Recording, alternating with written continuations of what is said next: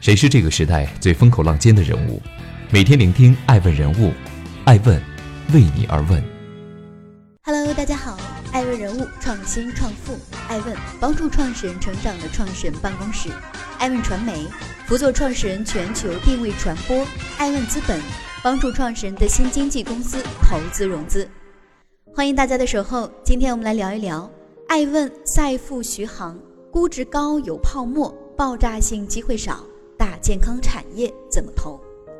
经济有周期，投资有冷热，但总有行业独具一格，穿越周期，无惧波动。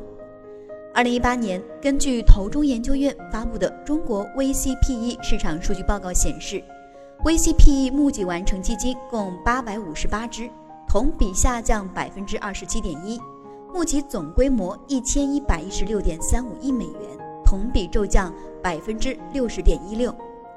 同年，国内医疗健康产业 VCPE 投资金额为七百零四点五亿元，较上年大涨百分之一百零一点七。其中，融资过亿人民币的融资案例为一百六十六起，涨幅超过百分之六十。港交所对于生物科技公司的上市新政、科创板推出、医疗支付改革、审批制度改革等利好政策出台。以及创新药为主的公司逐渐进入临床二期、三期或者上市阶段，市场逐渐走向成熟，投资人也渐渐活跃起来。但想要在这个有门槛、抗周期的行业中有所斩获，绝非易事。赛富亚洲投资基金资深合伙人徐航在接受艾问独家专访时表示，与互联网行业的高爆发性不同，医药健康行业是个慢行业。要有足够的耐心，能耐得住寂寞，但它的好处大家都看得很清楚。这个行业会更稳健，不太受周期影响。投一个本身是有技术含量、有门槛的东西，说实话挺难颗粒无收的。徐航曾就读八年制的协和医科大学，后弃医从商，九二年进入高盛，跻身华尔街。曾担任凯雷集团亚洲并购基金副总裁、TVG Capital Partners 董事总经理等职务，并担任两家高科技创业公司的首席财务官。二零零七年五月，作为合伙人加入赛富，现任资深合伙人，负责大健康产业投资。从二零零七年加入赛富到现在，您认为医疗领域投资最明显的变化是什么？变化其实蛮多的。一个是行业比之前要成熟多了，最早开始做的时候，很多机会其实是那种 pre IPO 割韭菜的，多数情况下公司的产品乏善可陈，销售模式也比较粗放，渠道为王。只要你能够看清公司的销售能力，它的渠道，判断一下它上市的可行性，就能有不错的回报。但现在市场的专业性越来越强，国家政策的演变。政府监管的不断升级，使之前那种模式就越来越难走了，产品和技术变得越来越重要。与此相对应，大健康投资方向也开始向创新型企业倾斜。但是，医疗行业自身的特殊性，产业链复杂，高度监管，专业壁垒高，信息不透明，这样的产业生态决定了创新型企业在完成研发到应用再到商业化的过程中。充满了不确定性，对投资人也提出了更高的要求。另一方面，因为市场现在比较热，很多人涌进来，还是会有不少人自认为能看懂，或者招几个有技术背景的人就可以投。但其实还是要有积累才可以。这个行业里坑还是蛮多的，稍有不慎就会踩进去。赛富在医疗大健康方面的投资项目或者比重会明显增加吗？从整体来说，目前还没有，但有一个比较大的变化，是我们现在有了专注大健康的基金。早年都是借助整个公司的力量来帮助我们完成这方面的投资，现在市场变得越来越专业化，所以我们也在逐步加强核心团队的力量，主基金会保持大约百分之三十的资金投入到大健康领域。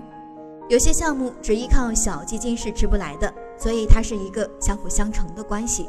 欢迎继续聆听《守候》，爱问人物，创新创富，追踪热点动态，挖掘创富故事。爱问每日人物，带您探索商业新知。身处泡沫之中还投吗？有投资人感叹，很早之前可能专门关注医疗医药的只有三十到四十个投资人，而现在拥有医药健康投资的机构至少有八百多家。相比于二零一五年，愿意参入到行业中的投资机构明显变多了。竞争加剧的结果，对于医药类创业公司意味着更多的融资，但对于投资人而言就不是那么好的消息了，因为这意味着更高的估值。市场中一家公司两轮之间的估值平均翻三到四倍的现象变得越来越常见。高估值并没有浇灭投资人的热情，国家对创新药的注册和使用的鼓励政策，以及创新药企上市的几个成功案例，让大家更加期待创新药投资的高回报。但在估值上，由于好的资产相对较少，而期待新进入市场的资金量很大。很难说得清是泡沫先来还是创新先到。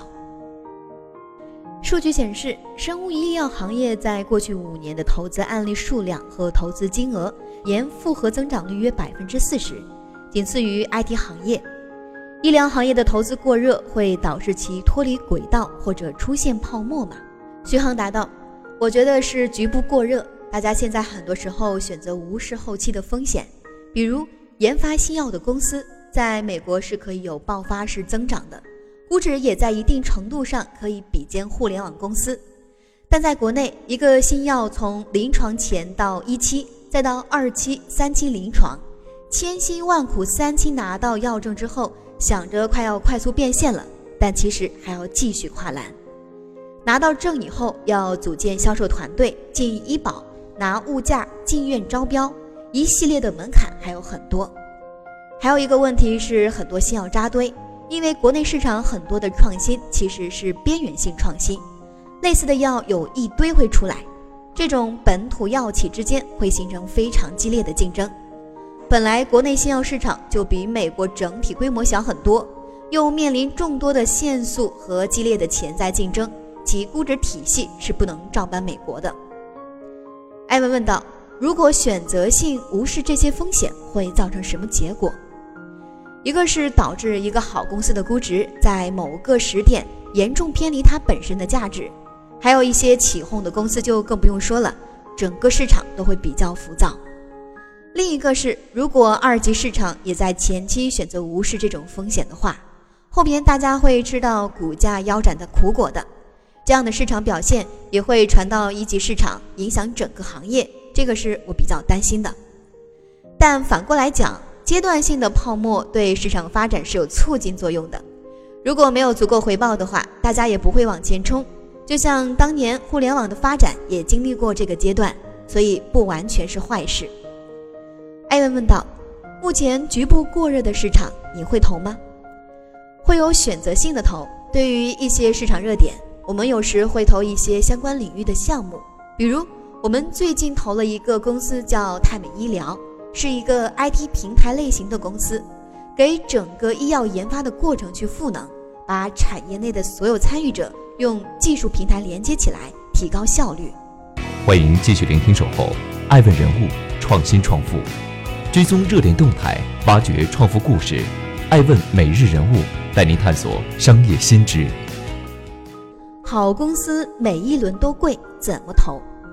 根据火神研究院二零一八年中国医药健康产业投资分析报告显示，去年行业内过亿元融资数量同比增长百分之六十一点二，过亿元融资规模更是较上年同期大涨百分之一百一十四。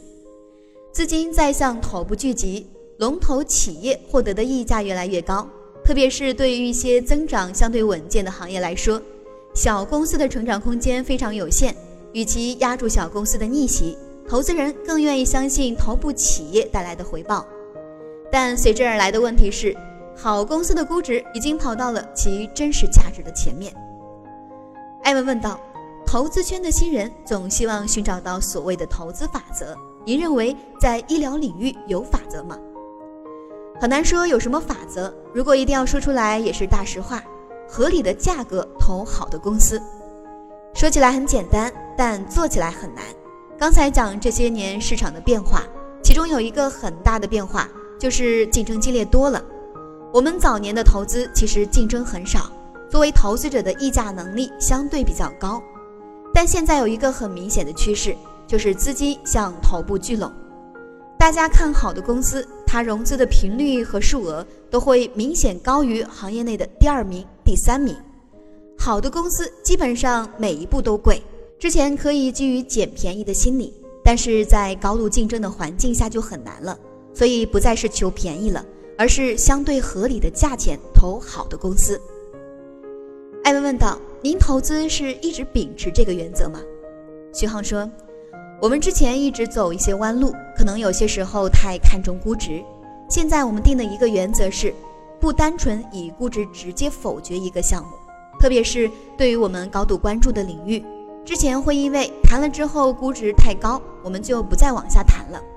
后来发现这是有问题的。”因为现在的大环境下，基本上好的公司一定是贵的，在每一个阶段都是贵的。